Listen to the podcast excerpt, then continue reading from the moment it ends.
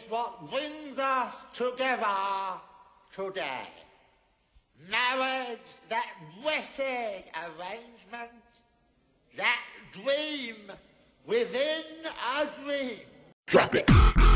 Duncan and Bo come correct.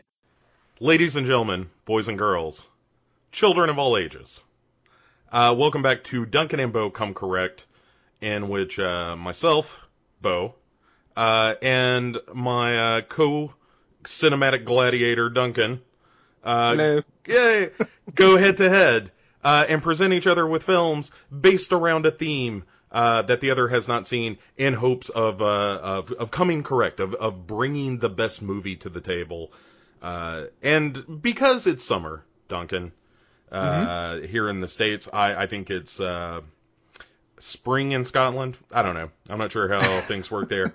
Well, we we we are we are now officially in summer. We're in the, the the Scottish summer, which generally is miserable and grey, but for whatever reason is sunny, almost as if it knew I was recording this show today. Yeah, it it is. Uh, there's love in the air. It it, it is the time when uh, you get your bikini body in shape. You know what I'm talking about? Oh, yeah. Uh, yeah, like I have to tell you, Duncan. And uh, yeah, and and thoughts turn to romance, and that is our our subject today.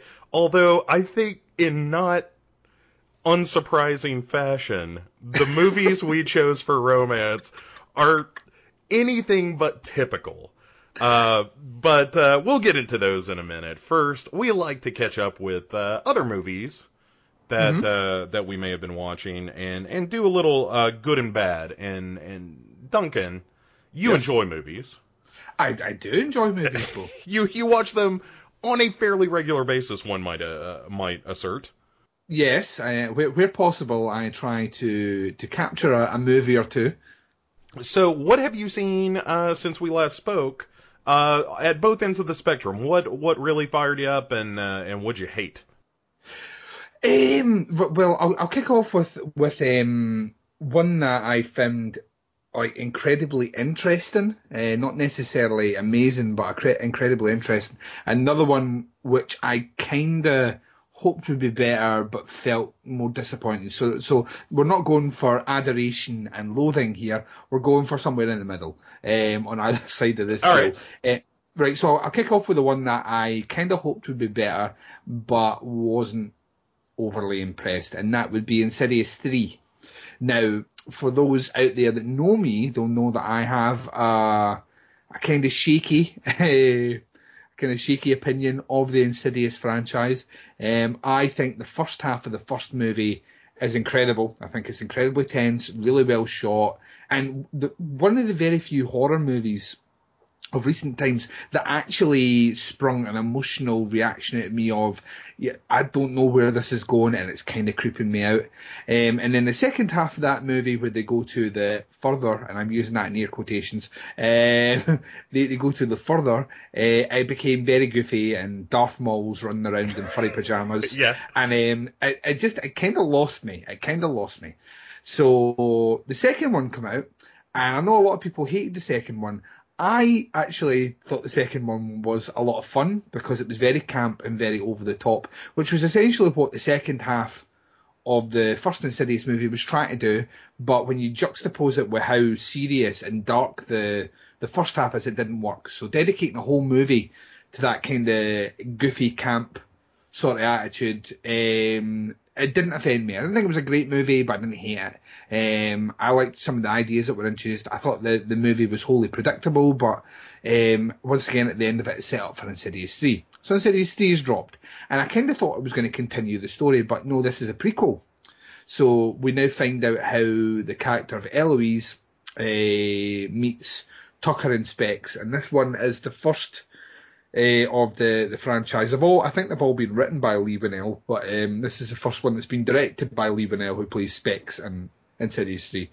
And the precursor to this, uh, he'd been doing some interviews. He basically said that this was a return to the darker attitudes that you got in the first half of the first Insidious movie. So as you can imagine, I was interested, and it was a wholly predictable um, movie, and I really, it really annoyed me at how little they had tried to push any boundaries at all or try to do anything different. Um, and what I felt when watching it was this is Leigh Whannell trying to direct like James Wan. Um, the way certain shots, I know they've been long-term collaborators, um, but the way certain shots were set up, the way that certain scares are executed, jump scares are executed, very, very James Wan. Um, but it just didn't have, like, it just didn't have the panache that I think James Wan brings to certain horror movies. Not all of them, but certainly the, the ones later on. Uh, before he, he left horror, um, it just didn't have that in there. And yeah, there was some creepy moments, but from the moment you know you find out roughly what the what the deal with the spirit is, which is maybe in about the first fifteen minutes. From then, I know how the movie's ending. Plus, there's there's also this idea of when you know that the characters of Eloise, Tucker, and Specs are all fine in the first Insidious movie, there's no sense of dread that anything's going to happen to them if this is a prequel. So right, right. It, there's no way that Lin Shaye's character is going to die because yeah, right. she, yeah, she doesn't die till the end of the first movie. So I mean, I'm like, I don't. Jeez, I'm not- spoilers. Spoiler alert. Um, so I don't know wholly what the purpose is for this movie. Um, at no point when Lin Shaye, Tucker, and Specs were in the first movie did I think, hmm, I really wish I knew where they met. I, you know, it never crossed my mind. Yeah, you know what I mean? So why dedicate a whole film to how they met? The only thing they managed to do was they tied up some of the the Darth Maul character thing and the the spirit that has been haunting uh, Eloise that she carries over into the first movie and ultimately into the end of the second movie. But uh, to me, the more interesting movie would have been the continuation after the second movie, which is she's a spirit. Tucker and Specs can speak to that spirit, and at the end of that second movie, she sees something which she's like, "Oh my god!" and that's when the credits come up. I wanted the continuation of that story, and I kind of feel jumping back is going to be very detrimental to an Insidious Four actually properly happening because you've went in the wrong direction. You know, finish your story fully on one side and then do your prequel. Don't cut off in the middle to jump back and do a prequel, and then we'll need to jump forward. I, I just I didn't get it. It kind of it kind of felt. It really felt like a beige horror movie. Right, right. And um, that's not what I was hoping. I was hoping for something a bit more creepy. Uh, yeah, it wasn't very good. Hey, Um, you ready? You ready for a couple of truth bombs? go for it. Duncan of Clan McLeish. Yes, I'm ready. Uh, first of all, I don't think James Wan is all that great a director. Uh, I, I, I knew this. Uh, and and second of all, I don't think Lin Shaye's a very good actress. I, I'm sure she's a wonderful person. she seems like a, a, a great gal, uh, but I don't know that I am excited about the idea of her carrying a movie and me watching that movie. Well, that's that's that is the movie that you got. So um, if you're not, if you're not the, yeah, I'm, I'm the same. I don't think James Wan is an incredible director. I, I, I know we have different opinions on something like The Conjuring, uh, which which I really liked. I know you you have your issues with that movie, um, but I thought in there he showed quite a lot of the the chops that I would expect from a seasoned horror director. Um, he obviously has his fans, um, and he has the people that are quite happy that he's off doing Fast and Furious movies. Uh, now instead of doing horror movies, I just felt, I just felt I was expecting something. I don't know. I, ju- I just expected it to go somewhere which I had never seen before. Um, and right. And because as, as dumb as the further was, Yeah. and the further is real stupid. Oh yeah, But as dumb as that was, it was at least unusual. It, like it was a gamble that failed, and I'm more interested in that than a by the numbers kind of movie. Yeah, I'm the same. I'm the same. And this one just felt like we're just repeating the same things that you've seen in the previous two movies. And yeah, there's there's going to be a market there, people that really enjoy it. I would say if you're not like a, a super keen watcher of horror movies, then yeah, probably this will have an effect on you. It just didn't for me. On the other end of the spectrum, though, uh, something which I um, enjoyed is a strong word. Um, I thought it was a really interesting movie. Um, is The Nightmare which is a new documentary by the guys behind Room 237. So I loved Room 237. Uh, I thought a lot of people are like, yeah, yeah, those, you know, people talking about The Shining, yeah, yeah, and I'm like, yeah, well, that's that's an aspect, but that's not what the movie's about. The movie's, yeah, it's it's about people that have watched The Shining, but it's more than that. It's about obsession. That is what it's about. It's, it's a documentary that looks on people that obsess on things. They just so happen to pick a topic that, you know, it's a, a, as one kind of anchor topic that these people all obsess on with different uh, opinions. But you know, it's more about the this idea of the the human psyche and how it obsesses. Um, this one here, uh, the nightmare, is a, a documentary on sleep paralysis, which is something I've never I've never suffered from. Uh, I know of it. Uh, my, funnily enough, I found out my best friend um, suffered from it quite badly when he was a teenager, and I never knew that. It's obviously so traumatic that he never mentioned it uh, ever to me once. Um, but for those that don't know, sleep paralysis is where when you go to sleep, your body releases. Um, certain stimulus down your body to basically paralyze you. So when you dream about certain things, you don't thrash around like a lunatic. Um, is, is basically your body's way of protecting itself. However, there is a certain condition called sleep paralysis where the, your brain releases that to paralyze your body, um, but you don't fully fall asleep, and as such, your brain starts playing tricks on you. And um, this can be categorized with a lot of different things. It's, it's been categorized right through history and documented. But um, it's funny if you, in the case of this documentary, they speak to people all over the world, and these people that all suffer it, it's scary how similar their stories are as to what they see. Like the old woman, the shadow people, um, the demon on your chest. You, these are these are similar regardless where you live in the world, your different upbringings, your different access to media. Um, the stories are very very similar, and um, I thought it was an incredibly interesting documentary they do a lot of reenactments of people's dreams during it, which are shot like films uh, inter, you know, kind of interspliced with the audio commentary of the person talking about it, which I thought was pretty creepy in parts. Some of the the, the actual use of of the images that the people describe is very interesting. Some of them are incredibly creepy. Um, the documentary for me lost me about a quarter of the way from the end, in the last last maybe twenty five minutes. Um, in that I had this horrible feeling that there was no there's no going to be an end to that. You know what I mean? People suffer from it. It's a medical condition. Some doctors don't believe in it. You know, you know they believe it's a it's a mental health disorder. Uh, some will treat it with other means, and some people have just had to live with it their lives. So I found it an interesting topic. To me, when you do a documentary, you have to have an idea, a point of mind how you're going to finish it, which is basically your opinion. Um, Room 237 existed in this scenario where they didn't have to put their opinion in there because they were just dealing with obsession. They've kind of brought the same idea over to this movie. I don't necessarily think it works fully, but I think it's a it's a very interesting topic. And for those that you know get unsettled by things to do with you know dreams or dark rooms or things like that, it's definitely worth a watch. Um, I just I just wished it had went somewhere in the end, and it didn't really go that way. Uh, but the guys, the guy, the guy that made, uh, has made both is super talented, and if he just decides that all he wants to do for the rest of his career is do documentaries exploring the human psyche and the condition, um, basing it things that are rooted in horror, then I would happily watch them every time he releases one. Yeah, yeah. I thought 237 was really good. I haven't seen The Nightmare yet. Um, the stuff I've heard about it, and even what you're saying about it, makes it sound like it would be something I'm at least interested in seeing. Mm-hmm. And and I kind of understand like how do you make a fulfilling ending to a documentary about this, which yeah. is just like a condition that it's not like at the end of the documentary it's like now we have the cure, you know, like so.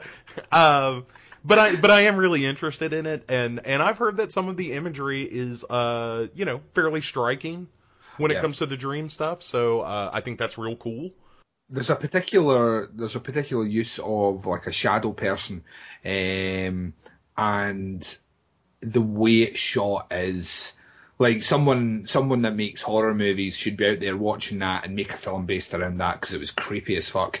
Um, so yeah, so yeah, that, that's that. That was two things. I, I saw other things that I that completely surprised me. Um, I would do a shout out if you like dumb slasher movies, check out Girl House, um, which has all the spirit of a 1980s slasher movie, but none of the need to constantly be meta or self-referential about 80s slasher movies. It just has the spirit of it captured up in a modern setting. And the killer's creepy as fuck. Um, Okay. I really, that's an enjoyable watch. Very much like how Zombeavers, well, I don't know if you enjoyed Zombeavers, uh, Zombeavers an enjoyable watch for me because it's silly and the filmmakers know exactly what that movie is. Girl House is the same sort of idea for me. It's a slasher movie where the people know exactly what the movie is and that's what they do. Well, let me uh, let me tell you about a movie I saw, Duncan. Oh, you tell me. I saw finally What We Do in the Shadows, Oh, right. and that movie is so delightful. I knew it. I knew it. Uh, it is it, like as I was watching it, I almost I almost wanted to stop it because I was like, I'm never going to be able to watch this for the first time again.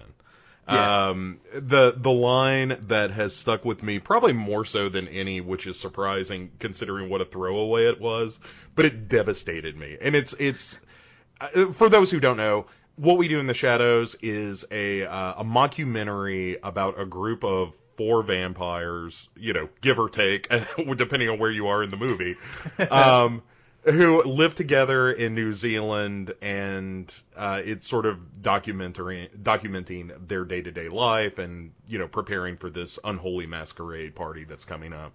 Um, and it's uh, you had compared it to Spinal Tap, which I think is is really accurate. Uh, It is not only is it a faux documentary like Spinal Tap is, it has the same very dry kind of humor, yeah. but but also has these ridiculous laugh out loud moments. Um, but the, anyway, getting back to the line that I've been obsessed with, it's when our group of vampires run across the werewolves for the first time. I know which one it is. I and the and the ensuing basically slap fight that ensues uh, leads to the the head of the werewolves uh, telling one of the other werewolves who who's kind of mouthing off to the vampires and basically says something like you know fuck you fingers or something like that and uh and the head werewolf says hey hey hey werewolves not swearwolves and I want a T-shirt that says that. I thought that was that line in particular really cracked me up. I, but, the whole movie is is just filled with these very understated lines that, if you linger for a second, are just devastatingly funny. Oh yeah. I Um, saw it twice at the cinema actually, which is unheard of for me. I never go to multiple viewings of any movie, even if I think if I think it's the greatest movie in the world. I won't go and see it twice in a cinema. Um, but I saw that movie twice. I, I went myself and then I dragged the Baz from my podcast um, uh, over to watch it as well, and I bought it on Blu-ray, and I think I've watched it twice since then. I think it is an incredibly incredibly clever comedy. I mean, the the attention to detail, even down to the different vampires and the different era, eras Uh. of horror cinema, cinema they come from, and just like oh, the fact that one of them's called Vlad the Poker is fucking amazing. and I, you know, I have a real soft spot for Peter, the Nosferatu like vampire that lives in their basement. Yeah. Uh, I yeah, it's it's a tremendous movie. It's really funny. Um, if you if you have any interest in vampire movies or comedies or fake documentaries or any Venn diagram crossover of of those, it's a tremendously funny film. Um, and I, all I can say is, uh, you know, Stu seems like a really good guy. I, I really like Stu. Do you know Stu? Like my wife was convinced that the only reason I liked it is because Stu. Um, do you do you remember what Stu does for a living? Yeah, he is um, uh, software. It, w- it was a software engineer that comes up with. Anyway, what Yeah, you wor- tell me. He wor- yeah, he works. He work. He works with geospatial databases. So he works in GIS, and that's what I work in. oh, okay. So you're Stu. So GIS is never mentioned in any movie ever, and GIS is like see when you see what it does is like one of uh, one of the most important things in today's society, but no one ever fucking talks about it because it's boring as shit. Um, and the fact that it's mentioned in that movie, and I'm like, oh GIS, my wife just looked at me and went. is that why we're watching? She didn't like it, by the way. She really didn't like it. She's like, is that why we're watching the movie? Because the guy works in fucking GIS. And I was like, "N- not the only reason. I mean, obviously there's vampires in it. yeah, and it has maybe my favorite masturbation joke, oh my god. which it, it, there's such a long road to the punchline of that of that scene, and I won't spoil it because you really need to see it, but Yeah. it it. It, there's a long tail on that kite, and it, it completely pays off. D- Uh, can, can I ask you just very quickly though, um, Bo, do you like your biscotti? Oh man, It's so fucking funny. Yeah. There's a sequence in that movie where, and it's once again, it's uh, the the beauty of that movie is that it's all kind of really quick throwaway, like sort of jokes or throwaway elements, but the detail is phenomenal. Where they're chasing, um, oh, the guy's name just Uh, is it Rick? The not Stu, but like Stu's Yeah, buddy. Yeah, yeah, they chase him throughout the house, and he gets into a room and he thinks he's away, and one of the vampires comes out his backpack. Yeah, yeah, yeah. That is an incredible shot, and I have not a fucking clue how they did it. Yeah, it's and, and he kind of crawls after him a little bit too. Yeah, it's that's, really cool. the crawl sequence is absolutely phenomenal, and they don't. Any other movie you would have focused on that for a while. It's like a quick cut, and then we're on to the next scene, and it's absolutely phenomenal. And I don't know how they did it. It's you know because it seemed it didn't seem like dodgy CGI or anything. It's obviously there'll be blue. Like the guy will be dressed in blue or whatever below the waist, and they'll have wiped it out with CGI. But it's so seamlessly done. It's ah, I love that movie. I think it's great. Yeah, it, it it is fantastic. Uh, and and one other uh, mention of a film. Uh, I'm I'm kind of like you. I didn't really see a terrible movie this week, which is Mm-hmm. always a nice surprise. Um, when when you're treated to genuinely you know quality movies of of one degree or another, and. Uh, the other movie I want to mention is a movie I revisited and just haven't seen in years and years and years. But I, I went back and watched um, the Frank Oz Little Shop of Horrors. Oh And- yeah, and holy crap, that movie is such a delight. Uh, Mm-hmm. Which I know I, I have. That's how I've described both the movies I watched, but I don't care. They were both delightful films. Uh, and and Little Shop of Horrors, uh, I had. It had been long enough since I had watched it that I forgot Bill Murray was in it. Mm-hmm. And his scene is hysterical. The performance that Steve Martin gives in that movie is already worth the watch yeah. and and I think the music's really good. I think that like Rick Moranis, it's it's one of the best things he ever did, and um, it, it's a just a wonderful movie. Um, Do you know right now, currently, I, I don't know if you'd read this or not, but there is a musical of Little Shop of Horrors moving down the rounds just now, and Jake Gyllenhaal's in it.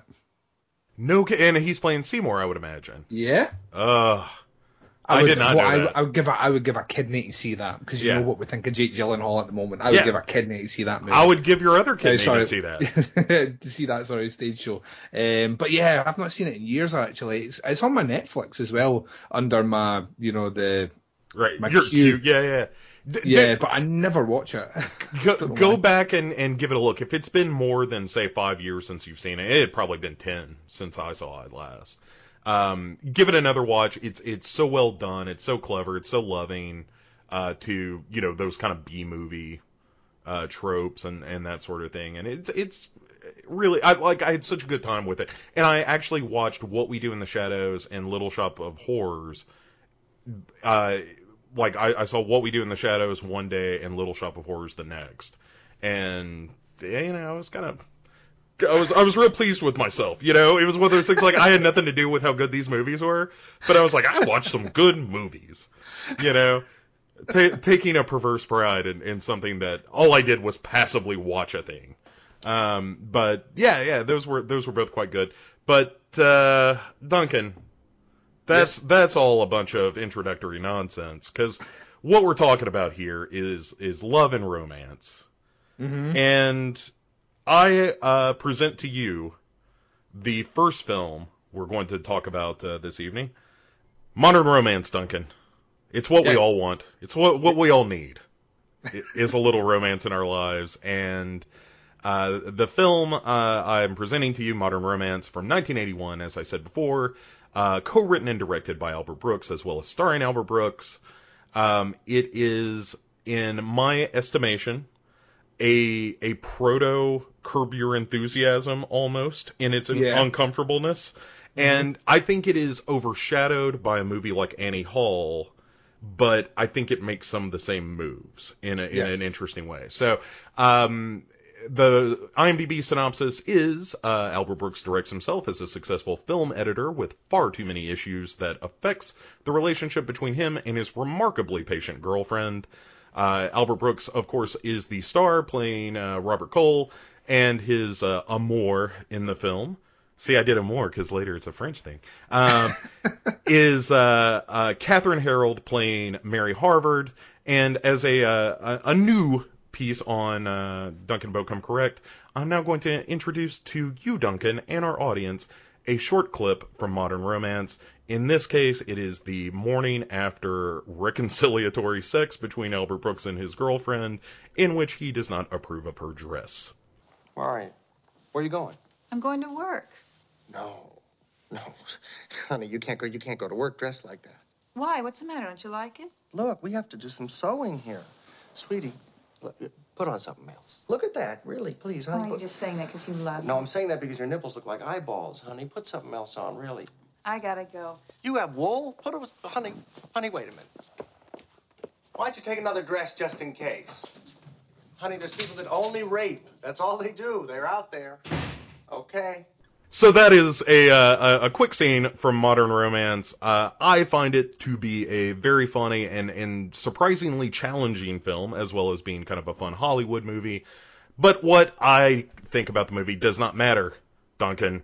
What did you make of Modern Romance?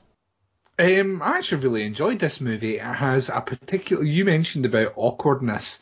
as an awkward humour to it, which uh, it suits me down to the ground. I like I like movies. I, I love movies where you can insert a degree of awkwardness into a scene, um, and sometimes I feel that it's underutilized, especially in romantic movies, because the Hollywood ideal of what romance is is never accurate, um, and uh, relationships are never, you know, skipping through fields of fucking daffodils while, you know, stringing daisy chains for each other's hair. You know, it's it's, Yeah. it's, ne- it's never that. It's never that. Um, what what I dug about this movie is that it kind of or we follow a character who at the beginning we kind of think that maybe he might be uh, on something, but the more time we spend with him and the more he, because he talks to himself quite a lot in this movie, and he's basically carrying you, the the audience, through kind of what's going on in his head. So instead of hearing inner monologue, he's saying kind of what he's thinking out loud. And the more time we spend with him, the more we realise that he is an incredibly insecure guy. Uh, um, so basically, in this movie, at the start, he sits down with his his then girlfriend uh, Mary, um, tells her that he's not happy. He's really not happy, and he thinks that the reason he's not happy is their relationship. And she kind of hints that this sort of thing has happened before, a couple of times, um, that they've split up, and you know maybe they'll get back together. He puts his foot down and says, "No, we're not getting back together." So the two of them agree not to call each other or anything. And from the moment he goes away, he starts obsessing about her, and that's basically what the film entails. Is at first he's trying to fight that obsession uh, by uh, rather funny sequences, like I'm going to go and buy uh, some Well, there's vitamins. Quaaludes first. Yeah, Quaaludes first, uh, which makes him just go on random phone calls to. To, to people that he works with, including what I love, where he, he phones up his uh, his work buddy and tells him how much he loves him. Yeah, and that and way- a hundred. How many can you give me? I would like a hundred. Yeah, he's you know he's like he's like he, he tells him he loves him, and then when he speaks to him not that long later on, and that guy mentions that he's he's he's quite interested in a particular woman, he goes to being called a scumbag. Um, you know, it just completely changes his opinion on him, which I thought was very funny. But our character of uh, of Robert Cole in the morning um, decides that he needs to fill his life with things which he imagines the the perfect man would do. So the perfect man jogs. The perfect man takes vitamins to feel good about himself. And I, once again, I'm stressing I'm saying vitamins because that is how the word is pronounced. It's not, vi- It's not vitamins. It's vitamins. Uh, just just for just just for clarification there. Um, I know what you Americans are like with your aluminum, um, which is also pronounced aluminium, by the way, because that's what the letters are. Um, but just just just putting it out there. Uh, but so he goes to buy. Go, they're just brilliant because everyone takes advantage of him. So he goes to buy he goes to buy some vitamins and he says, you know, I just I just split with my girlfriend and I'm you know I feel like I need to feel good about myself. I need to take some vitamins. And the guy basically says, oh well, you need this, this, this. this. You need your you know your multivitamins, your E, your B, your C, you know, Magnesium is one. Yeah. yeah, mag- magnesium, all this stuff, which is just nonsense. So he walks out after spending a fortune there, decides he's going to buy a pair of running shoes because that you know his ideal self runs because that's what it is. He's a guy that wants to run. So he walks in and he's looking at the bargain bin. And this guy, the, the, see the salesman in this is, I, I, he had tears strolling down my face. It's uh, Um, Super Dave Osborne is who that is, as a matter of Oh, fact. fucking brilliant is what it is, Bo, because he tells him, you know, you don't want to buy your shoes there, they're made out of recycled tyres, what you need is these shoes. And, you know, he hands them to him and just a box. He's not even seen what they look like. He just hands the box and he's like, oh, should I try them on? He's like, no, no, no, yeah. They're, you know, they're Right. made, they're made to fit you, and if they don't, you can always bring them back. And then he starts bringing over, he brings over two kind of running suits, sweatsuits to him. Um, and they're like seventy dollars each. The guy's like, I don't want to spend seventy dollars. Like, buy the other ones, but you know they'll itch when you sweat, which is just nonsense. Um, and he's, he's like, right, well, buy one. He's like, well, you need two. He's like, well, why do I need two? He's like, um, well, what what what are you going to do when you put one in the wash? And he's like, well, maybe I just don't run that day. The salesman looks at him and goes. Sorry, I thought I, you know, maybe I mistook you for someone that was serious about this. So he guilts him into buying two sweatsuits and then just starts buying loads of things, including one of the coolest things ever, a, a wrist wallet. And he says, why do you need a wrist wallet? He's like, well, where are you going to put your money? And he's like, well, the sweatsuit's got, you know, it's got, um, it's got Yeah, zips on yeah. the pockets. And he goes, I goes, no, no, no, you don't want that. Your money's better on your wrist. And that's the end of the conversation. Yep. And he, he goes to run, and ultimately doesn't even really run that far. He runs to phone to phone up his ex, who he's convinced maybe while they were going out was seeing someone else. This is just his paranoia. So maybe she was seeing someone else behind his back. Um, I think he kind of used it as a rough justification to split up. Um, he goes on a failed date uh, and then ultimately reconciles with his ex. But as soon as they reconcile, we get a glimpse of what their relationship has actually been like up to the point at the beginning of the movie, which is just this man manifests every insecurity on her, doesn't trust her, appears up at her um, a dinner that she's holding with clients for her work because he didn't know where she was and assumes that he's cheating on her. He finds a phone bill with telephone numbers to New York at unreasonable hours at times, which seem unreasonable. Um, for length, sorry, that seem unreasonable.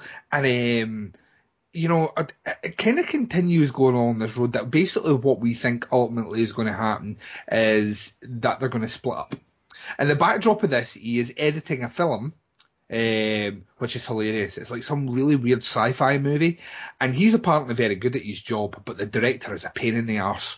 And um, I get the feeling that it would not surprise me if Albert Brooks has taken this idea of what the director's like from directors he's worked with in the past, because they're just like the director obsesses about minutia um, in the grand scheme of th- grand scheme of things, and uh, will constantly not like listen to what uh, Robert Cole's telling them in terms of the way the movie should be edited. So this is all happening in the background, which is funny stuff. Ultimately, the movie ends with um, Mary's character and Robert's character going on a retreat to a nice cabin out in the in the mountains. They go away there. Um, he confronts her about the, the phone bill. She decides that she's had enough. They're going to split up. Um, and after a bit of to and fro, Robert's idea of how their relationship could be fixed, and this is fucking brilliant, um, because this is essentially what every Hollywood movie does, uh, is that they should get married. Yeah, and and in fact, that scene happens, or that his proposal happens after she lists a very clear set of reasons why Mm-hmm. they should not be together and why he's probably toxic, and Yeah. his response is, "Marry me." Yeah, It's- marry me. and, and, and she accepts, and you're Yeah. just like, and you're sitting as an audience member, you're sitting thinking to yourself, "Oh, I give this a couple of weeks," and then, oh, then we get the, the the credits roll, and we get the the bit of dialogue at the end that pops up on the screen to say that they did get married, they divorced a month after, they're now re-seeing each other with an aim to get remarried.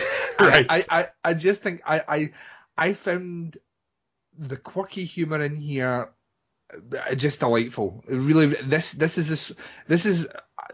I've watched a lot of romantic comedies. Like we were going to say about the romance topic, it's not something that myself or yourself are are wildly keen on, um, which is probably why we went for movies which not. Neither one of these movies necessarily has a happy ending that we're going to talk about, but you know, very founded in this idea of romance because ultimately Robert loves Mary. He loves Mary because she's always on his mind. He can't get her out of his head. I just don't think he can live happily with her because his insecurities won't let him.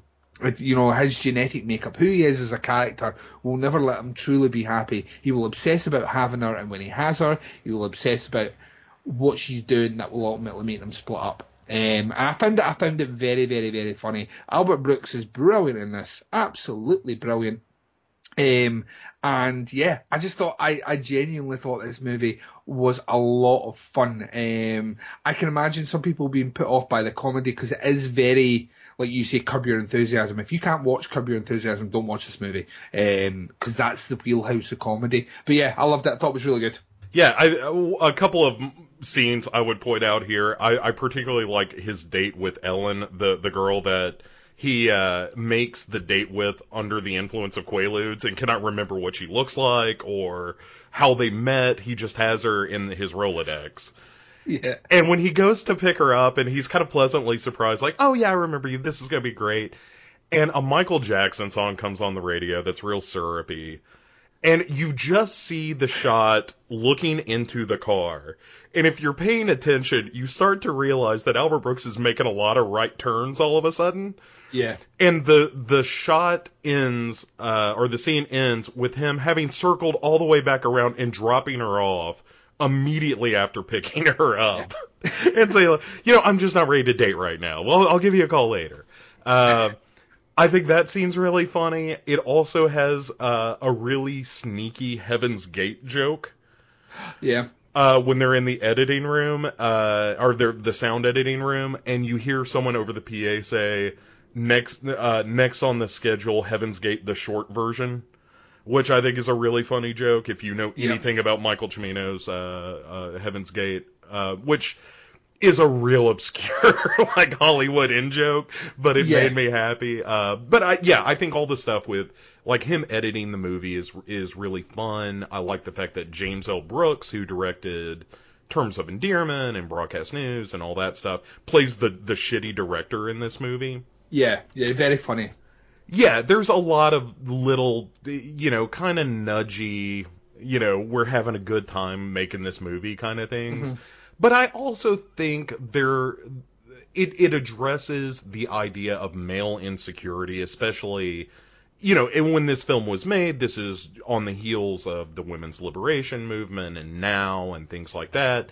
And you're really dealing with a character who has uh, these very old-fashioned ideas about womanhood and, and what a relationship means, in addition to his own insecurities.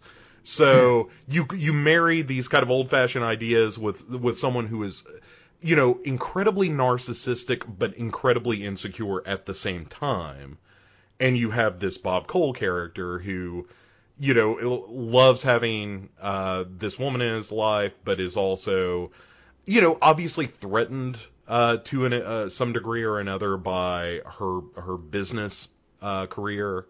Um, doesn't necessarily trust her for no other reason than he just doesn't, uh, because he's insecure about it.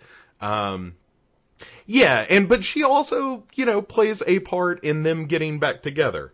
You know, Yes, she does, yeah. So she's not blameless. It's not as if uh, he is just this, you know, overbearing kind of character that that smothers her and won't won't let her be free. Uh, although he is that character, but she kind of puts up with it. and it's yeah, I, but I do think it's very very funny. I one of my favorite lines from from the film, and it's such a throwaway, is when he it's before they get back together. It's it's in the the running scene when he runs immediately to the phone booth and calls her, which is also very funny. But when uh, the the uh, bank clerk who answers the phone says, you know, like Fidelity Savings and Loan, and he right, goes, yeah. huh, Fidelity, and that kills me. It is such a a, a- a nice like you know he assumes that she's having this affair based on nothing more than she, than she went to lunch with a guy. And it's it yeah I think it's a, a very funny movie. I think it has some interesting things to say and um yeah, but I agree. I I, I think if something like Curb Your Enthusiasm and even Seinfeld to an extent there is some Definitely of that in there. Seinfeld is yeah, yeah. Um, it, and it's weird when you watch this movie because it would, you know, it's 34 years old now. You can see the DNA of things like Seinfeld and Curb Your Enthusiasm, and even, you know, like Jon Stewart's comedy and things like that. Like Albert Brooks was incredibly influential on on a generation of comics, surprisingly. Um, Maybe not surprising. I don't want to discredit the guy's comedy or, or nothing, but I think he's very, very funny. But he's just not a guy you think of as like, you know, this this icon of comedy or anything. But uh, movies like this and Lost in America and Real Life, um, all of which I would encourage you to see, um, you know, really did establish this very specific Albert Brooksian kind of point of view, and uh, and which I find very funny, and and there are definitely those who are who are not going to uh, enjoy his particular brand of comedy. If if you want something that's a little more mainstream, then you know this is not that movie because it is very specific and and does you know it, it like you said it- he he speaks aloud through much of the movie and in in a lot of scenes it's just like it's him giving a monologue with this story as a backdrop and uh and that stuff works for me so um any anything else you would like to uh point out in your admiration nay love of modern romance Um, just like just echo what you you, you said. Um, I think if you have if you have a, that particular sense of humor, you like things to be slightly sardonic and um, you, you know you like humor which is off the wall. Um, I think this is a, a, a little gem out there, which, like I said, I never heard of it before. So, um, which is the beauty of doing this show. Um, unlike the next movie, which is a movie you had heard of, you just hadn't seen yet. This is one I didn't know anything about. So yeah, it's um, it, it's definitely worth checking out. excellent excellent all right uh duncan Yes. you ready to get uh french you know this this makes by the way the third french film in two episodes Well, I, I was going to say this movie originally was going to be used um, as my selection for la- uh, for the last episode. This was the movie I was going to bring, but when you had listed out the topics so clearly um, as to what the next one was going to be, romance, it came down to. And the other movie I selected, obviously, if you've listened to the first episode, you'll know it's Angela, um, and that is also a romance movie as well, and um, I had to come down to what I thought was the better romance movie, which is why Blue is the warmest colour is the next movie we will be doing, Bo. So my choice for this romance week on Duncan and Bo Come Correct is a French movie, like Bo had said in the previous segment. Um, I'm going to struggle with some of these French names, so just bear with me and I'll try and not massacre them too much with my uncouth Scottish tongue. The movie is called Blue's the Warmest Colour from 2013. It was directed by Abdellatif Kechichi, um, co-written by uh, Abdellatif uh, Kichi and Ghalia Lacroix. Um, the synopsis is listed on IMDb as Adele's life is changed when she meets Emma, a young woman with blue hair who will allow her to discover desire to assert herself as a woman and as an adult. In front of others, Adele grows, seeks herself, loses herself, and ultimately finds herself through love and loss. Uh, we're going to play a short clip from that movie, which is obviously going to be in French, but I'm hoping that um, the the passion behind uh, the scene will translate well in audio form, and we'll be back to talk about the movie right after this. Arrête de me prendre pour une conne, Adèle, dis-moi, ça fait combien de temps que tu couches avec lui? Hein? Je couche pas avec lui. Ça fait combien de temps que tu mens? Je couche pas avec lui.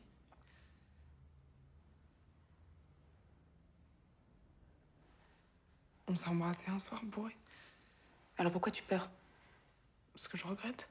Me prends pas pour une conne. Je te jure que c'est ça. Me mens pas Je te promets. Ça fait combien de temps que tu couches avec lui Je suis jamais sans. Combien de fois t'as couché avec lui Dis-le-moi Ah, right. So that was a clip there from Blue is the Warmest Colour. Now, um, like I said to Bo just previously there in the previous segment, um, I had intended of deploying this movie um, on the previous show.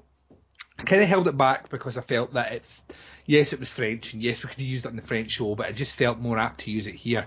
And I kind of feel like I've cheated a little bit um, because uh, this movie is uh, to say that this movie is a powerhouse of cinema uh, or modern cinema would be an understatement. Uh, I've heard not one critic say anything overtly negative about this movie, and it went so far as winning the Palme d'Or as well um, at the Cannes Film Festival, which is uh, a very unique um, award, which is given to the select few films which a panel of, of critics, you know, specifically say, you know, this is the movie that people should watch in this year. Now, it is a long movie. It clocks in about the three hour mark, um, but I am interested, Bo, uh, to hear what you have to say about this movie because when I selected this, I was one very surprised that once you you hadn't seen this one yet because this was a movie that everyone was talking about last year. Everyone talked about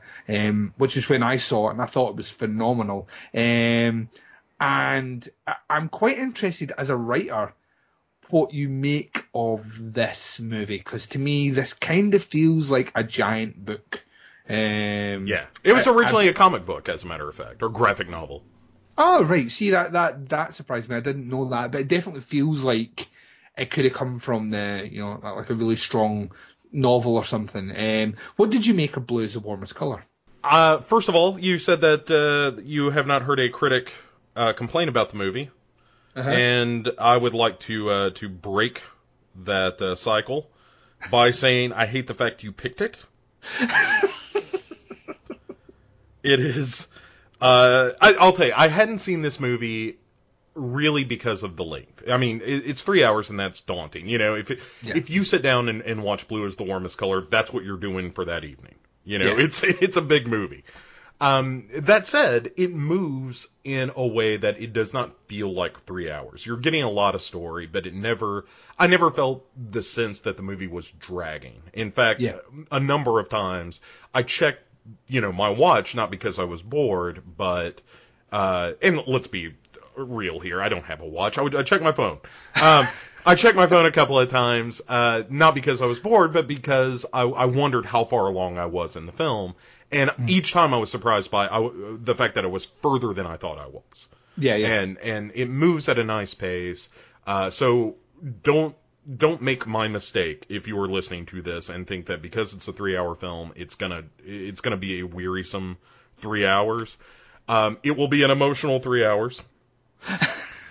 uh, so the the movie is really about uh, the character of Adele, who it, we we first meet her, and she is um, high school age. She's 17, I believe, when we first meet her. Um, she is wrestling with uh, her own sexuality. Um, she has uh, had experiences with guys, or uh, we see her having experiences with uh, guys in the film. But it, it's clear pretty quickly that she it doesn't satisfy her, and she finds herself drawn to at first a classmate, and then uh, Emma, who uh, she sees in uh, in a crowd um, on the streets and, and becomes enamored of uh, Emma. And you know, there begins this this relationship where, uh, as the IMDb synopsis suggests, that uh, Adele starts to grow up, not only understanding her own, you know, urges and desires, but also taking those steps into adulthood. And it's a very mature film uh, in that it doesn't it doesn't look at love as a teenager or even later in the film as she gets older through rose-colored glasses. Um, I, you know, strangely, there are moments when during the course of the film where you kind of see where this relationship is going, and it's not going to end well. Yeah. But I, you know, I don't know about you, Duncan. Uh, but I, I have had a relationship not exactly like this because I've never been a lesbian. Um, but I, I, I could relate to it in the sense that I think a, a number of people have ha- who have had this relationship where they're dating someone who's maybe a little bit older and is in a weird kind of way a mentor to their adulthood. Um, and I, I think that's the relationship that Adele and Emma have. It's a very passionate relationship. It's very, very sexually charged. You know, it's uh, Adele's first experience with a woman, and it, it clearly appeals to her and suits her. Um, and she gets drawn into Emma's world, and Emma's an artist, and so there are all these, uh, you know, very hipster art types that sort of swirl around. And a lot of times Adele, uh, as Emma's girlfriend, is is sort of relegated to the role of host to these people. She doesn't necessarily have a lot in common. She's not as experienced. She's not as uh, knowledgeable about art and uh, the art community and philosophy and, and these things that Emma is really uh, passionate about. But uh, but she is passionate about Emma. Um, even though as the as the film goes along, we see that that maybe Emma is pushing Adele to be a person she is not. Because in in both cases, I think Adele and Emma both want the other to be their perfect mate. Um, I think Emma is closer to that goal unknowingly than uh, you know from Adele's point of view than than Adele is from Emma's.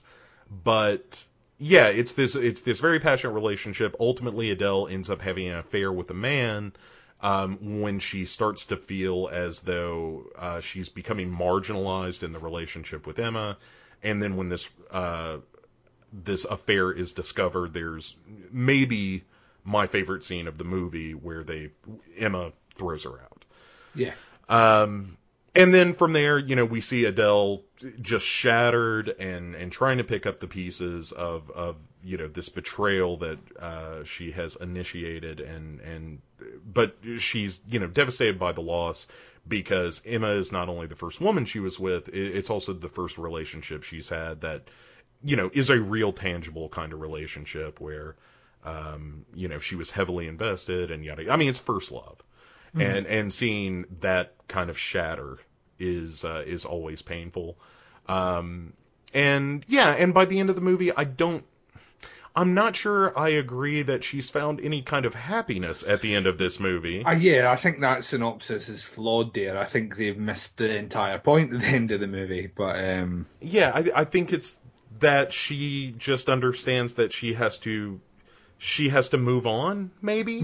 You know that it's just eh, okay this is a world that i was part of and this was a person that i knew um and and now i don't not to not to paraphrase Go- uh, Gotye here uh the, that's somebody i used to know um uh that is unfortunate. But yeah but it but it's that kind of scenario. Like there there's a great scene where they meet uh, in a in a cafe, and it's about three years after the relationship has ended, and Emma is now with uh, another woman, and they have there's a child involved, and Adele sort of makes this one last attempt to, you know. Uh, find the the spark in that relationship again. And and I think it's clear that they have you know there's a real attraction between the two of them even then. Yeah, but unlike Adele, who did not control her impulses, uh, you know, Emma is mature enough to say, I can't do this. I've got, you know, I've got a life. I've got a lover. I've got, there's this child and I can't, you know. Um, and then, you know, it, it all culminates in, in sort of this art gallery, uh, uh, showing of Emma's work and, Adele is there and sees a lot of old faces that she hasn't seen in a long time and, and so forth. Um, and ends up just kind of walking out of there. And then the last shot of, the, or the last scene of the film is as she leaves. Uh, there's a, a, a male actor that she'd been kind of flirty with uh, at a couple of points in the film, who chases after her and then goes the wrong way. Yeah. And I think there is a real rejection in this movie of the notion of, you know, love as some form of destiny and fate. Yeah. And and they address that a little bit in, in some subtext when uh, you see some of Adele's classes and, and some of the stories that they're talking about relate very directly to the events of her life. But uh, yeah, it's a very unflinching, kind of unsympathetic look at what it's like to be in a relationship that goes bad, even Mhm. though there are good things about that relationship. Um, yeah, and so that's the, all the you know like intellectualizing this movie. But what it comes down to is I don't know if I've ever seen like a raw portrayal of this kind of thing, of this kind of relationship. The relationship that is incredibly intense and incredibly passionate, so much so that it can't sustain itself. Yeah. And it's it's not difficult to watch except in how familiar it can be if you've ever been a part of something like that. Mm-hmm. And if you have, I think it's it's just thunderously powerful because you recognize the emotions that are going on. Like I, you know, I've had that breakup where for like six months afterwards, I was just a wreck. You know, Yeah. like I couldn't, I couldn't get over it. No matter how much I tried, I couldn't, I couldn't get myself out of this, uh, you know, obsessive need for someone. And and much like uh, uh, blue is the warmest color, the breakup was my fault. You know, so like I related to it in a way that I didn't quite expect to. In a way, um, but yeah, it's a fantastic movie. It's it's so well acted, and I hate to sound like hyperbolic and and maybe a little flowery about describing it, um, but there is a bravery in the performances of the lead actresses Oh yes. that are so, like you know I, I guess we should probably say that the the scenes of their sexual congress uh, in the in the movie is you know I I don't want to say graphic but it, it, it's certainly not you know hey we're gonna throw some sheets over two bodies and you're gonna see them wrestling around Yeah. it's like I kind of understand how lesbians have sex now thanks to this movie um and I'm for it just for the record but uh, yeah, I mean it's there are some pretty hardcore scenes in this, and and you know there's some full frontal nudity and so forth. There you get to to uh, you know a, a few glimpses of the vaginers as they're called in science. Um, yeah, it's yeah it, it's it's a remarkable movie. It, it like it's emotionally honest. It's compelling. There are things that happen in this movie I don't think I've ever seen in a movie before. Uh, but it's all on an emotional level. It's not like I, you know, I've never seen a transformer fight a dinosaur before. it, it, it's like I've never seen the human heart laid bare quite so starkly when it comes to this particular kind of life experience. Um, and it's it, it's really it's very sad. It's very touching. It's very uh, very believable. I, I guess is the thing I come back to over and over again is that it just it feels real. Like that these could be real people, and if you knew them, it, it would be fun to talk about their relationship when they're not around. Um, but yeah, it's man, it's great. It's a great movie. It's one one of the best movies about relationships I've ever seen. Yeah. I, I can't, I can't, I can't argue with it. It's a movie that, I mean, I watched it again last night, uh, which will be the second time I've seen it. And um, I watched it late. I mean, I started watching it at midnight, so it finished at three in the morning. Um, and I was once again struck by how powerful it is. Um, and I, I'm very much like yourself. I have had a relationship, you know, um, which kind of went the same way, where it's, it's very, you know, incredibly intense and passionate. But the longer it goes on, the more you start to realise the the the the distance of interests um, between you and your your partner, uh, and then you realise that when there aren't those things in common, the times when you are not intensely passionate are the times that start to become not awkward but noticeably quiet. Um, and I think it's handled incredibly well. I think you you mentioned about the breakup scene. That breakup scene is so intense and so realistic, and there are so many emotions flying in it that I think it was potentially one of the best acted scenes in a movie last year. I think genuinely it is incredibly powerful. Um, I think the story is a story that we've seen probably in many movies before, uh, but never done like this. Never done like this. Um, and it is so. The movie very much um, follows the beats of the relationship, uh, in that you know it starts off uh, unsure of itself and timid, becomes incredibly passionate and powerful, and then towards the end is like it's just trying to find the sense of identity. Um, and Emma constantly believes in Adele and kind of pushes her for this idea that she'll be a writer. You know, she could be this talented writer because she's an artist, so that makes sense. Um, and Adele is never really interested in that. She ultimately becomes a school teacher, which we find she is very good at. She's she and it's a job that she enjoys. Yeah. And on some level, we would imagine that probably Emma would never have. I I think Emma probably would never have been entirely happy with that. It's a little too it- pedestrian for her, I think. Yeah. yeah. And and that so that would never really worked out, and um, ultimately Emma ends up with a woman who becomes that host that Adele didn't want to be. He- Her partner is is basically someone that you know looks after the kid, is the, is the woman in the relationship almost to an extent, looks after the kid, takes care of the guests. Um, she eh, the the woman that plays Emma is incredible. Uh, it's like uh, such an incredible performance. Um, and just like you said, Adele's performance is great as well. The the the scenes of lesbianism in this movie are so intense and so raw. Um, it's uh, it's just it's just a really powerful movie, and I, I totally wholeheartedly agree that it says three hours on it. You will not feel like you have spent three hours watching this movie. It flies in so quick. Um, it's it's just an it is an absolutely incredible movie. Um, and yeah, I'm glad I'm glad you got. I'm glad that this show was the excuse for you to watch the movie. Yeah, yeah. I'm unfortunately in some respects, but yes. Um, the the other thing that uh, you know we've we've been kind of talking about the the darker aspects of this movie, but there are also, particularly in the first say hour hour and a half of this film, uh, particularly from about the hour mark eh, for like the next 30 40 minutes when you're seeing the real beginnings of Emma and Adele's uh, relationship. And there are all these little moments, uh, one in particular when they're in the park together, and it's the first time that they kiss. Yes. And it's it's one of those scenes that while I was watching I had this big dumb smile on my face because it's very recognizable as this very, you know, as as you said, a very tentative, innocent, very affectionate scene about how young love can begin.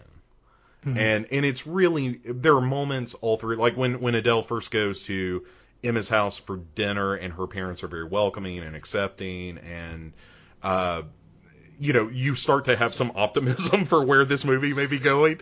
Uh and I, you know, it deals with uh, sort of the, you know, LGBT discrimination a little bit, but that's not a, kind of a cornerstone of the movie. Uh, Although it does address it, you know, you see like there's a pride parade in France that they're part of, and um, there there's definitely a scene when she's uh, when Adele is still in high school where she's sort of outed a little bit, and and that Yeah. becomes a, a very uh, very intense kind of scene, but also very real. I, you know, that's the thing we keep coming back to. It, it feels very real and honest, and and I'm glad I finally saw it. Um, I wish it had not been in the context of this show, uh, but it's a uh, it's a wonderful, wonderful movie that everyone should experience at least once if you've ever had uh, a young relationship uh, that you knew was probably not the best thing in the world for you, but you, you went ahead with it anyway. Um, I, I think maybe both of these movies could could could uh, maybe you know seem a little familiar. Yeah, I think I think that's the thing. I think uh, ultimately, I mean, the the movies are uh, they have that similar idea of uh, Adele's character, um, her obsession at the end with trying to recapture what the they had. That's what she thinks she wants, and ultimately, when she ap- appears at the end at the art gallery and realizes that nothing has changed, Emma is still surrounded by the same people. They talk about the same things and that's just not a world that she's interested in. And that's who Emma is. That is that world. Um, and that realization that it's never going to be those intense couple of years that they had right at the start. It's never going to be that. And that's what relationships are. They always start off incredibly intense, but over time you, you settle into uh, an air of comfort, which um, that's where the common interests, you know, and all these things take over is that you learn to live with someone fully um, and not just for the intense passion you have at the beginning. The love is always there, but the you know the the, the, the passion is never as strong as it is in that first short while. Um, and I think the funny thing about it is modern romance has a very, very similar theme in that Robert's character is constantly of the opinion that, you know, he will only ever be happy with her. Uh, but when they are together, he realizes how insecure that makes him. Um, and Yeah. it's a never ending, it's a never ending, in the case of their one, that's a cycle that will never break. Cause neither character is strong enough to admit that they don't they shouldn't be together. In the cases, in the case of the, the other film, Blue is the Warmest Colour, um, Adele at least comes to that realization, a painful one at the end of the movie, uh, uh, granted, but she comes to that realization that it's never, it's the realization that Emma came to in their previous meeting in the cafe. And Emma says to her, you know, we can't do this. It's just, you know, I'll, I'll always love you, uh, but you know, it's never going to be the way it was before. It just takes Adele that little while longer to cotton on to that. So I, I think it's, I genuinely think it's an absolutely phenomenal piece of cinema. Yeah, yeah, I agree. Uh, all right, well let's uh, let's take our final break here and uh, and then hash this out. Um, and uh, if we'll be right back. Welcome back to Duncan and Bo Come Correct. Um, so we have reached the final portion of the show in which uh, we are going to decide which of the uh, the films is the superior film, who has in fact come most correct. Um, I I think my demeanor has suggested what the end of this show is going to be, and my uh, sometimes profanity laden messages to Duncan throughout the week have also been an indication. Um, You've been quite vocal about this one. Yes, I, which is probably uh, not wise, but you know, man, Blue is the Warmest Color is a great movie. It's it, like I, modern romance. Like I said, I felt like that was a dark horse in that it's a very specific kind of movie, and maybe, maybe it would land the right way.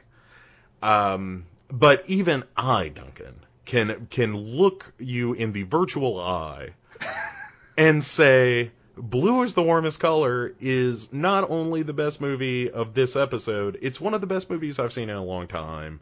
Uh, it's a tremendous film, and I, I think it's the winner. Yeah, I'm, I'm, I'm, ah, yeah. Without with- being with a, a great deal of modesty, yeah, yeah, I would, I, I totally, totally agree. I think it's one of the strongest movies we've discussed in the entire series of the show, um, Yeah. and that's including series one. Uh, I think it's just, it's just an incredible piece of cinema, and every now and again, these movies are going to pop up on this show. It's going to be more difficult because the chances are, with such prolific films, the chances are either myself or yourself will have seen them. You know, both of us, the likelihood is we will have both seen them. Um, occasionally, one slip through the cracks, um, whether it is, you know, um, the time on the movie. Uh, like, cause I, even I knew before I was sitting down to watch it the first time, three hours that's a big ask for any movie. Um, Yeah, and- you get yeah, you, you got to make it worth it. At three hours, as a writer and or director, you have to make it worth the viewer's time. And and Yeah. Blue is the Warmest Color does that in spades. Yeah, I would. I would like though. I would like to like back up what you were saying. I, I genuinely think that uh, Modern Romance is a, is a is a really good film. I I found it very funny and very charming and very awkward. Um, and I, yeah, I would recommend that one wholeheartedly. And it just ties back into this idea that on this show we have still to meet an episode where we wouldn't uh, recommend a movie, and I think this week we, we've, we've once again come away with two movies that we would both definitely recommend that you go out and check if you have time to uh, watch them. Um, Blues the Warmest Color is a movie that, like I say, is there's not many movies come along like that ever. Uh, and I think that's probably what makes it stand out. I don't think I would want many movies like that to come out as much because it really is an emotional roller coaster for the the actors involved in the movie. But as an audience member, if you've had similar experiences in relationships, you will see them coming, and it does kind of make you think back over old wounds which you thought had healed. Um, uh, yeah, it's a phenomenal film. Yeah, yeah, absolutely. Um, well, with that out of the way, that brings uh, season two to the point of a tie. We are one-one. It's almost as if we had never done shows at all. Uh, we are we are back to zero. Um, and next week we will uh, be doing the exact opposite of, uh, or in a fortnight, not next week. In a fortnight, we will be doing uh, movies uh, not about romance, Duncan, but about the inevitable result of romance, and that is war. yeah. So, uh, as always, the theme is, uh, you know, a little loosey goosey, um, in the sense that I don't think either of us are going to be proposing like full metal jacket to the other one. but, uh, but there are plenty of films that use war as a, uh, a backdrop or, uh, even as the, the central theme of the film that are, are worth our attention and the attention of our audience. Um, so that'll be uh, be coming in a fortnight. Until then, Duncan, how Yes. how might people uh, enjoy more of your delightful Scottish brogue? Very well put. Um, I I have several shows, uh, but my main one is the podcast Under the Stairs. Um, it is on Legion Podcast Network. It's also you can check it out through iTunes as a standalone or on Stitcher Smart Radio, um, or the website which is podcast under the stairs.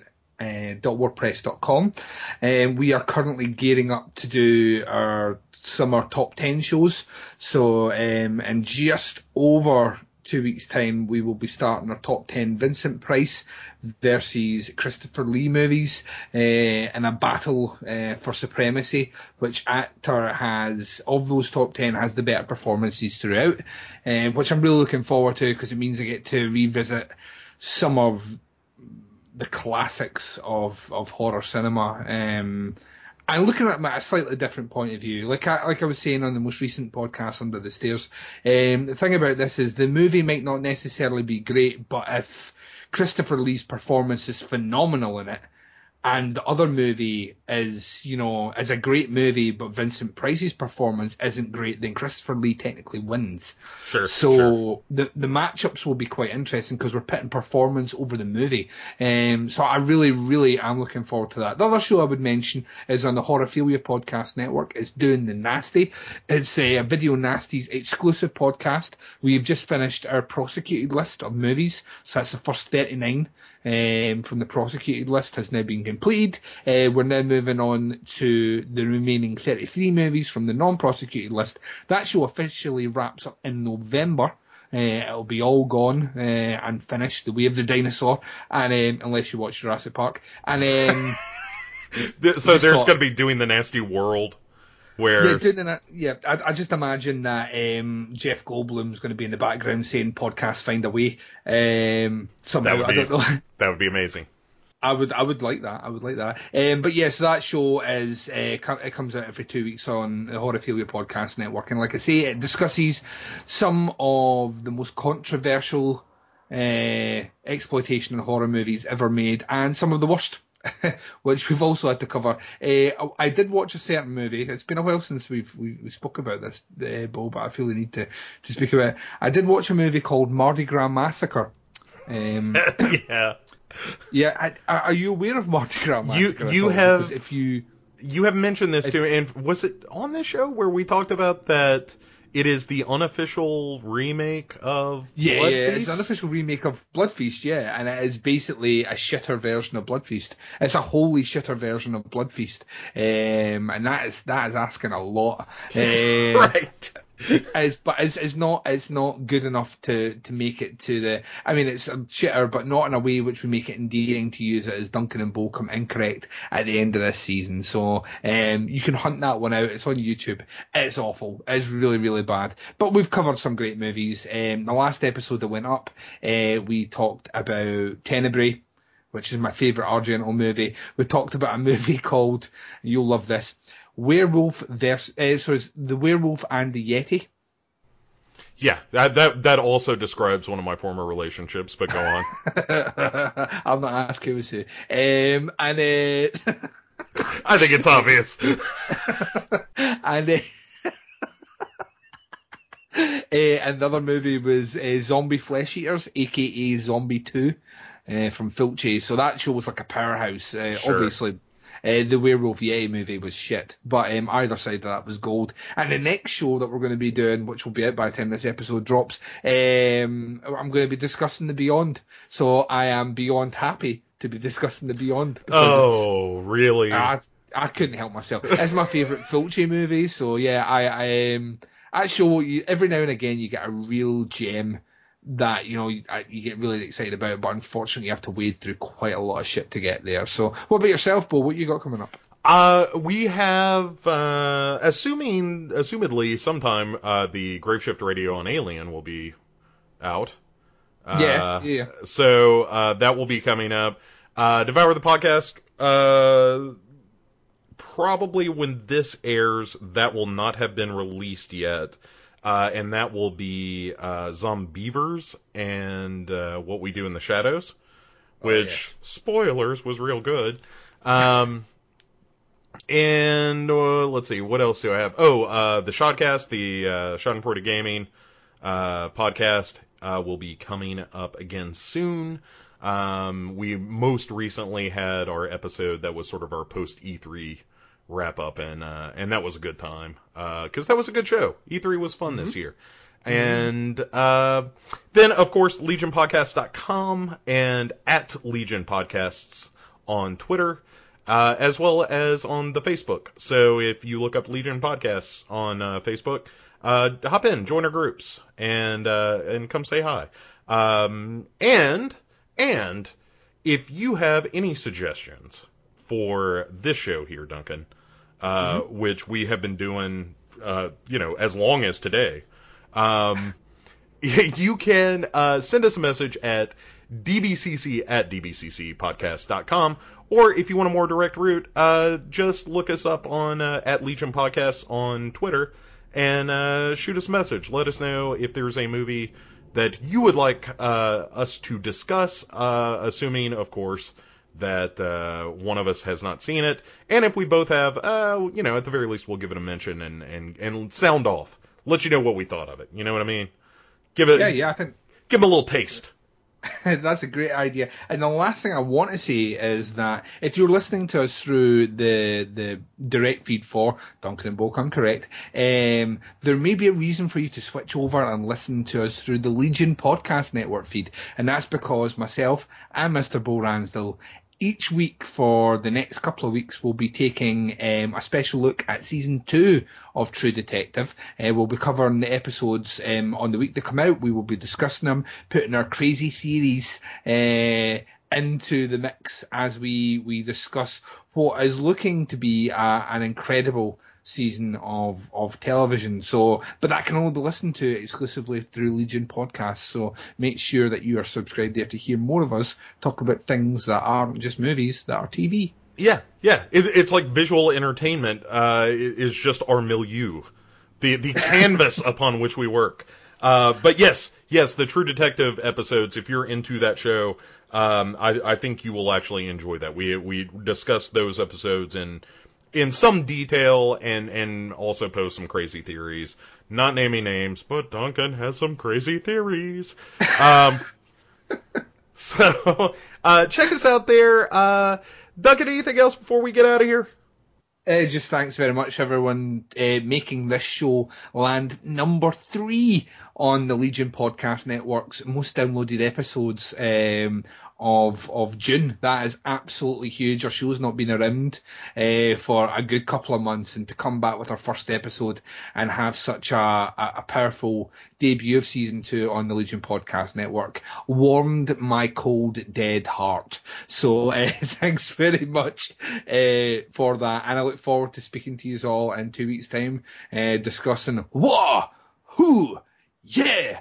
What is it good for? Absolutely nothing. That's all you get. You well, that was some would argue too much. Um, I can, I, I, I could do, I could do my Jackie Chan impression from Rush Hour if you want. let's do it. It goes, what, who, yeah.